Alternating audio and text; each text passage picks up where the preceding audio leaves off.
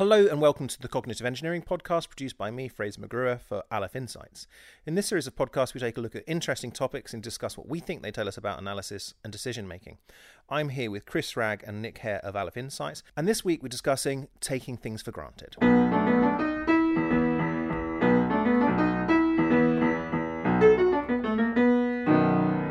Nick, lead us in. Well, so uh, last week, two things happened uh, on the same day, which which which both uh, were related to taking things for granted, which is why I kind of noticed them both. Uh, first of all, um, I was trying to wipe the table down, you know, clean up. Not like you, but anyway, go on. Yeah, and uh, after I'd done that, it was still wet, so I wiped it with a tea towel, and it was still bloody wet. And I just thought, oh, f- well, at least I know that evaporation will finish the job for me. And I thought, well, evaporation, there's something which doesn't get enough thanks. Because not only is evaporation essential for rain and therefore vital to the evolution of, uh, of you know, life, Life on on land, planet. Yeah. um, but, uh, but it also helps me finish the cleaning, perhaps more importantly. Um, you know, and we go through life with a, just assuming evaporation will work. We got, you know, you leave little droplets of water. We will be constantly awash with wetness if it weren't for good old evaporation. So that was that was no. I thought, you know, I need to be more thankful for that. And then I'm I'm reading Great Expectations to my son at the moment. It is brilliant. To my shame, I've never read it. Um, only ever seen the David Lean film, and there was a passage in it I read which really stopped me, and I thought, "Flipping heck, isn't life easy now?" Where he's uh, he's come back um, after meeting Magwitch, the uh, the the convict Yeah. in the graveyard, who's asked him to get some to steal some food for him, uh, well, from his own house, you know. And he says, "I was afraid to sleep, even if I'd been inclined, for I knew that at the first faint dawn of morning I must rob the pantry. There was no doing it in the night, for there was no getting a light by easy friction then. To have got one, I must have struck it out of flint and steel, and have made a noise like the very pirate himself rattling his chains. I thought, flipping heck, imagine if you just want to get up in the night and go to the toilet or something, having to get a flint and steel." To, to make the light, and it made me think. Well, No wonder you know, they had chamber pots. uh, well, that's true, but uh, you know that assumes you can see where the chamber pot is.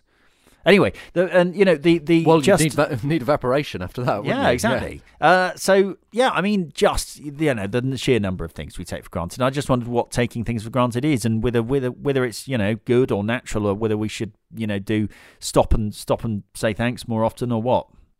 I mean, quite right. I, I think light is a good example. I think it's very easy to forget, you know, for, you know, until very, very recently in human history, we lived in darkness a lot of the time, you know. Um, uh, Chris, oh, you, you, what are your thoughts? Yeah, so I mean, for me, uh, there are there are kind of two elements to for taking things t- for for granted. Um, one is that you you assume that they will remain true. Uh, so you, you know, gra- the, the sun will rise in the morning. You know that, that that will that will occur. But the other sort of element is this. Um, this lack of recognition of it, or, or almost that you're not aware of this thing that you're reliant on all, all the time. So you, you don't even consider it. Um, so I think th- those are the, the two kind of factors I think of when uh, when analysing what taking something for granted is. You know, both that it will continue to happen and that you don't even really notice that it's happening, but that it's fundamental to what, what you're what you're doing. I think maybe there's a third element as well, which is the, you know, any human in whatever context will always find something to be unhappy about and dissatisfied with. And once one thing solved, so if we if we are sort of bumping into, you know, pushing our chamber pot over in the middle of the night, going, "Damn, only if there was some light uh, I could easily get hold of." Once that gets solved, we just move on to other things to sort of be a bit miserable about. Yeah. So well, this is the uh, what's known as the hedonic treadmill, and um, it's uh, it's very well documented what you've just said, and which has been noted obviously by um, you know writers for hundreds of years is now pretty much uh, you know been been scientifically established by and large. Things uh, getting getting significantly richer, you know, through things like winning the lottery doesn't doesn't on average have a significant effect on people's subjective well-being. In the long run, in the short run, it always does. Um, because of various things, you know, habituation, desensitization. Um, but we constantly act like it it's not true. We we act, you know, we strive, we strive for for new things. We Yeah, strive- if we- only I had these things that my Yeah, children will take for granted. Yeah. Yeah, exactly. Yeah. Um, so what's going on there? Like we we we are we're you know it's like we never seem to learn that this new this new Apple iPhone thing won't actually make us happier. But we keep wanting more stuff. We keep wanting more money. Now the evidence is that um, above a fairly uh, sort of low standard of living. I mean, I think I think on average globally, it's it's um, something like ten thousand dollars a year or something. You know, uh, above that, uh, happiness is driven primarily by kind of you, and less by your circumstances. But we act like that's not true. You know, we all want to live in a penthouse in Central Park, and uh, you know, we think that if we did, we'd go through life cock a hoop. But the evidence is that we won't. Right, which is a good thing, even if it makes us unhappy, because it does mean that um, there is scientific progress, for example. Well, that's that's my that's my feeling about why we why we deceive ourselves about it. And I always imagine, I imagine these two tribes, one of whom you know are sensible, and they sit there and they go, you know what, we keep we keep trying to find that next bigger cave, uh, and um, you know we've we've discovered that we're no happier when we when we get one, we should just stay where we are and live a nice life because it's it's better off. We'll be better off doing that. And another tribe who don't understand that and who keep they're, they're driven always to get a new a new cave. Well, those guys are going to be the ones who take over, aren't they? They're going to be the ones who go and kill the other tribe who are just sat about not inventing new spears. So yeah, I think I think there's something very fundamental here.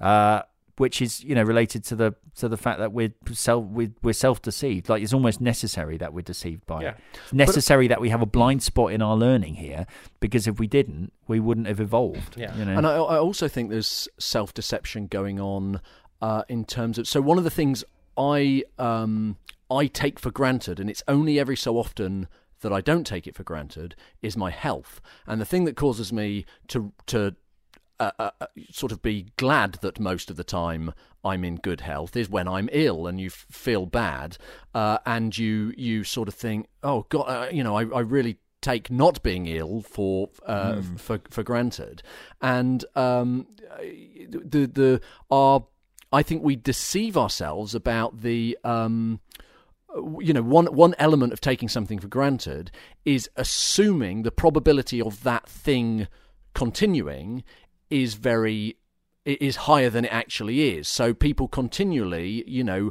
um, underestimate their risk of falling foul of uh, you, you know um, particular diseases and so on.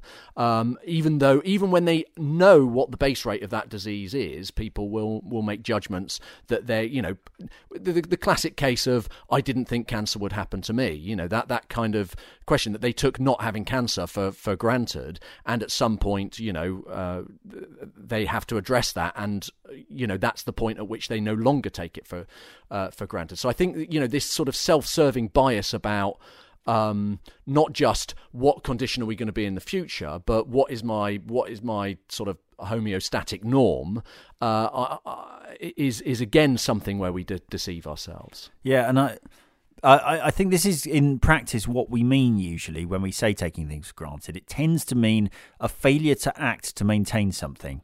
You know, if you take your wife for granted and you don't, you're not, you give up paying any attention to her and she leaves you, kind of thing. Um, you know, or yeah, your health. Like if you just you don't you ignore it for twenty years and then suddenly you have a heart attack. You know, that so it's that's that tends to be what we mean by taking things for granted. It's an assumption that something will be permanent when it's not, and actually where we need to behave in a certain way to to keep it. Or, or a Um, failure to plan for the consequences of it. So even if it's not something we affect, you know, like when a when you know um, stable weather patterns or something, you know, and then at the point at which they're they're unstable, we haven't we've taken it for granted. We haven't done the the biblical thing of you know laying aside however many years of grain it was we were supposed to have laid aside, uh, and you know we're then we're then in trouble. Yeah, I mean, I, I so but this this and I mean the evidence. So they've also looked at the opposite of winning the lottery, which is becoming disabled. And similar hold similar findings hold. You know that actually people when people suffer very negative life events, they adapt much more than they think they're going to do.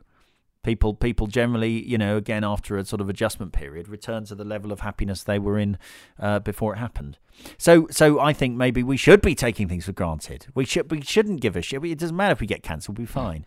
I'm sure that's not uh, true. the- the- but- no, but the, but the point is, from a psychological point of view, to have constant anxiety about the removal of things which generally do stay the same for, for a period of time would would be unmanageable. And in fact, people who, who suffer from anxiety are in this very condition of of uh, worrying about whatever it is that is in you know that everybody else assesses as improbable and not worth not worth being anxious about. Um, this is what I was thinking about when you were talking about illness. Sort of, you know, we don't take for we, we sorry we take for granted our health, and I, is the opposite of that worrying about your health, or is it more appreciating your health? But how I mean, it's it's, it's quite difficult to do that. I think to uh, and to apply that in everyday life to constantly be appreciative of something. yeah, Yeah, I mean, we are we. So this this issue of sort of um, being much more motivated to avoid losses, again, well documented. So there's there's kind of two relevant things. I think one is so loss aversion, where if people perceive something as a as a reduction in their you know general uh, sort of well-being, uh, it's come they they they will act sort of do take risks to avoid that happening, um, even if you frame that uh, the other way around. So, for example, if I give you a, if I give you ten pounds and I say, do you want to risk that ten pounds on a coin toss where you'll either get nothing or twenty quid? People are less likely to go for that than if I don't give you the tenner and I say, would you like a certain ten quid? Or a coin toss. Now it's the same choice, right?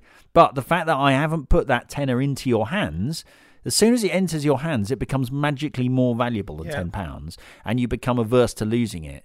And um, and so we certainly behave. We and again, I mean, it's you know, it's quite easy to think of why this is of uh, evolutionary, evolutionarily advantageous. We've got to remember that evolution doesn't has not doesn't work to make us happy. It, it, it works to make us successful. So you know we've evolved to have uh, anxiety about losing, and not even stuff. us successful, but our genes successful. Yeah, exactly. And there's a, there's a there's, there's a fascinating study by Harris, Corner, and, and Hahn, three British academics, uh, in the journal C- Cognition, which which backs this point up that Nick was was talking about, which is where they show um, visual representations of probability. Right, so the the puzzle that they've um, or, or the thought experiment that they've uh, uh, sort of given to people is a farmer and his orchard. And so, if you can imagine like a, a big matrix plots with lots of spaces in it, and for trees that have particular conditions associated with them, they've coloured this. So it's a visual representation of the probability of a tree having a particular uh, particular state, uh, and they've shown these to um, uh, to subjects, and they've said, okay, imagine that uh, the yellow coloured trees.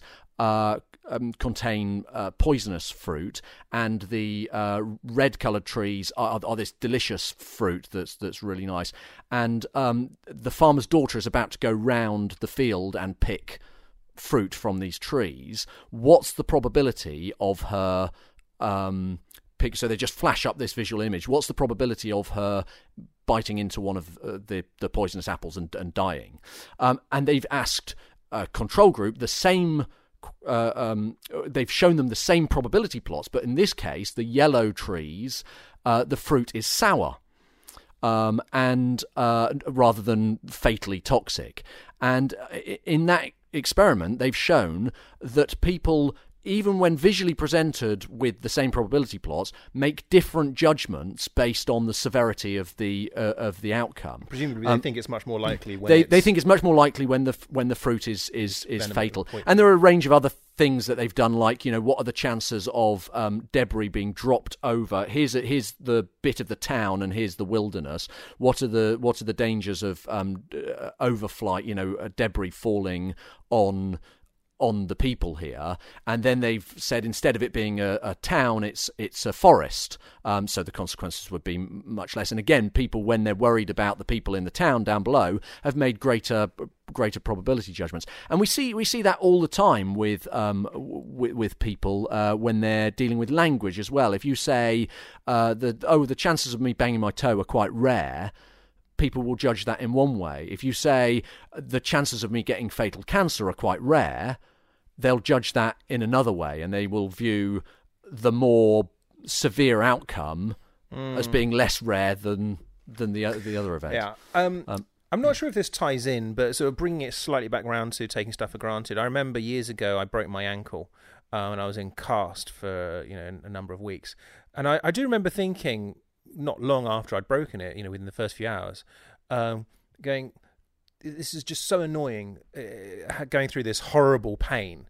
Wouldn't it be much better?" If our bodies had just, um, you know, if you had a red light that appeared, for example, that sort of flashes, that's going, Yeah. this bit isn't working. I'm sure we've discussed this before, yeah, actually. that you could ignore. Yeah. Yes. Yeah. And go, you know, there's that light going, all right, don't use your foot. You better put it in a cast. And, and all would happen, it would be exactly like, you know, in my car when my petrol light starts flashing, I just ignore it for a bit. Um, but we kind of need to have this emotional connection or this experience to change our behavior. Yeah, I mean, I think this is the this is the. Uh, I so I mean, we haven't we haven't talked about sort of inter- intergenerational.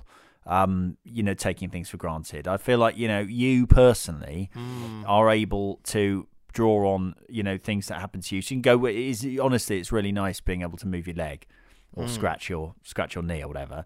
Um, uh, but someone who has never had that experience just is not going to be in a position to appreciate that as much.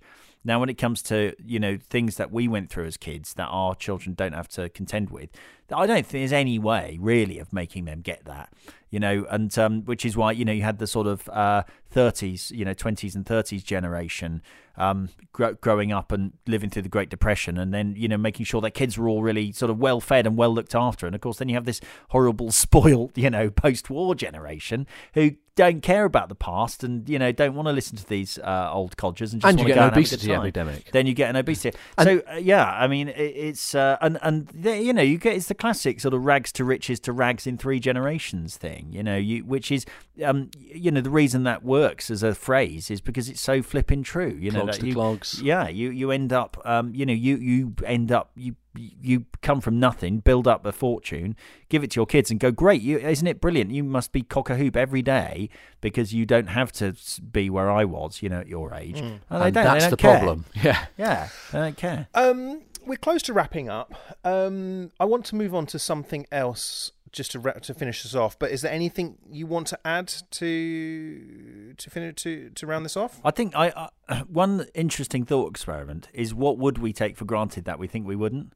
Okay, so So sorry, I- what I- would we take for granted that we don't have, but that so what? So for example, we all want to be able to fly. Right. That would be amazing. I Yeah. feel like if I could suddenly fly, I'd be cock a hoop. Now the fact is, if I could fly, I'd be like, yeah, I can fly. So what? I can't be bothered. Uh, on your, I'd still be lying on the sofa, you know, surfing the internet because uh, because you know flying would be a bit of an effort. And a, yeah, uh, do, do you see what I mean?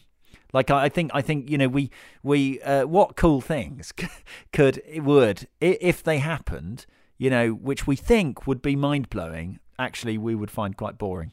But I, I know I'm having trouble imagining this because I, I I still think of stuff like uh, being, for example, being invisible. I can't ever imagine taking that for granted. Would that ever get old? Yeah, I think every day of your life is you're a winner with that. You know, off. Well, I don't want to say what I'd do, but um, We don't. we can imagine. Yeah. I think that you know. So I, I actually refute this. I can't imagine anything that would be so wonderful that I would then go, ah, you know, it's all right. Actually, uh, Chris. Uh, I think um, uh, the the existence of um, uh, s- s- uh, artificial superintelligence. Um, I think we will take that for granted. We we, we think about it now, and um, and we th- we we can't conceive of it. Uh, and we think its impacts will be hugely transformational.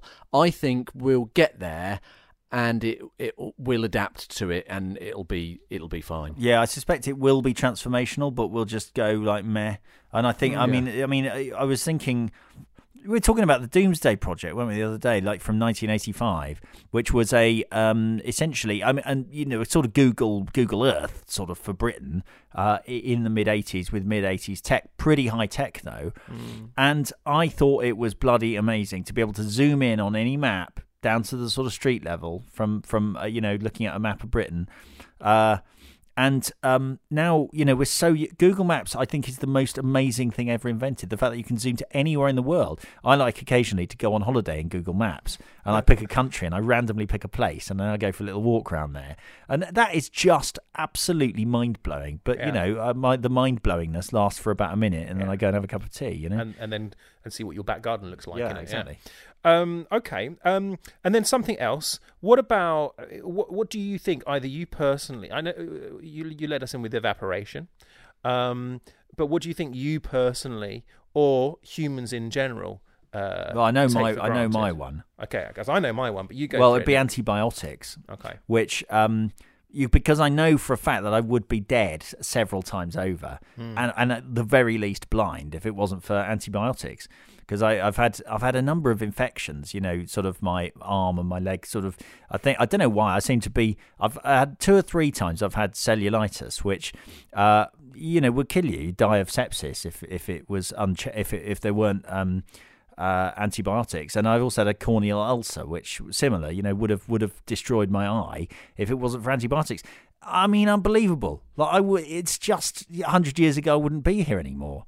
That's really amazing. So yes, I do try and I do try and give thanks to antibiotics. Okay. So they're great, great bunch of things. Yeah. so antibiotics, antibiotics. good lads. Uh, Chris. Uh, well, I'm going to go sort of a bit bit Sartrean and say our our very existence, you know, the the fact that um, this planet is is habitable and you know isn't isn't subject to to massive solar radiation or doesn't get struck by a meteorite or something like that. Uh, I think um, I think yes, just the fact that we have a habitable space and that it exists in the first place. Do you ever get that thing where you think uh, you have this sort of enormous conflict between the sheer improbability of existence and the fact that we're here, and and then you realise you're sort of you know you're you're you're watching uh, some banal TV program, Yeah. and you think how what wow what's all that about? This is what we've done with or the, the really, luxury the of really existence. truly Yeah. mind blowing thing, which is why is there anything at all? Yeah. Why is there a universe at all? Like what what if there was just nothing? Yeah, yeah. Um, I mean, I'm sort of closer to Chris on this with my one, and also going back to uh, you. You talked earlier on about it being being taken for granted our health, which is actually also your example. Um, yeah, I would say the fact that we're not dead is how I would phrase it, um, and that taking and not necessarily realizing that one day we are going to die. That's a certainty, and not quite taking that on board fully enough. You speak for yourself. I intend not to die. It's my Live plan. ev- live every day as it is your last. Well, that- well, that's the one thing. day it will be. Yeah, You mean I should get into a bed and hook myself up to an incubator? That sounds rubbish. I uh, I was I was I've got this. Uh, now we'll have to save my quantum immortality uh, idea for uh, another Ooh, day. but, uh, tantalizing. We'll, have, we'll keep yeah. that for another time. Um, yeah, and so I think you know, if in nothing else, you know, uh, the Catholics are onto something good there with their idea of memento mori. You know, I, I'm gonna, but I, I will just say one thing. Yeah, I think I'm going to live to be the oldest person on earth. That's the consequence of this of this Really? idea that I've got. But I can't. I haven't got time to explain can't talk that about now. it. Can't talk. Okay, But right, it's, okay. I want to get that down here now, so that when it happens, you people, People will will go, go, look, "Ah." wow. So when we have to announce next next week that, that Nick died, no, but you We've got an you might that might make on the happen to you, but it won't happen to me. So Yeah, this, is- this is the consequence of where I'm going with this. okay, very good. All right, um, let's stop there. Thank you, as always, for listening to the Cognitive Engineering Podcast. I'm Fraser McGruer. We've been here with Chris Ragg and Nick Hare of Aleph Insights. Until next time, Goodbye.